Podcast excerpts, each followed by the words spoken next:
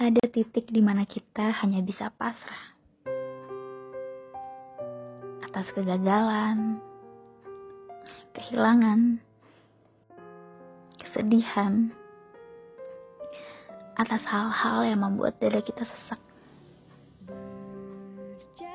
Atau mungkin kita pernah putus asa atas penantian panjang yang melelahkan, harapan besar yang terpatahkan usaha keras yang tak sampai tujuan. Ada titik di mana kita hanya bisa pasrah,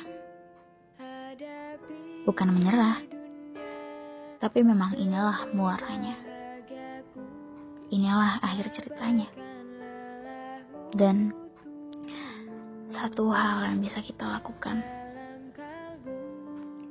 penerimaan.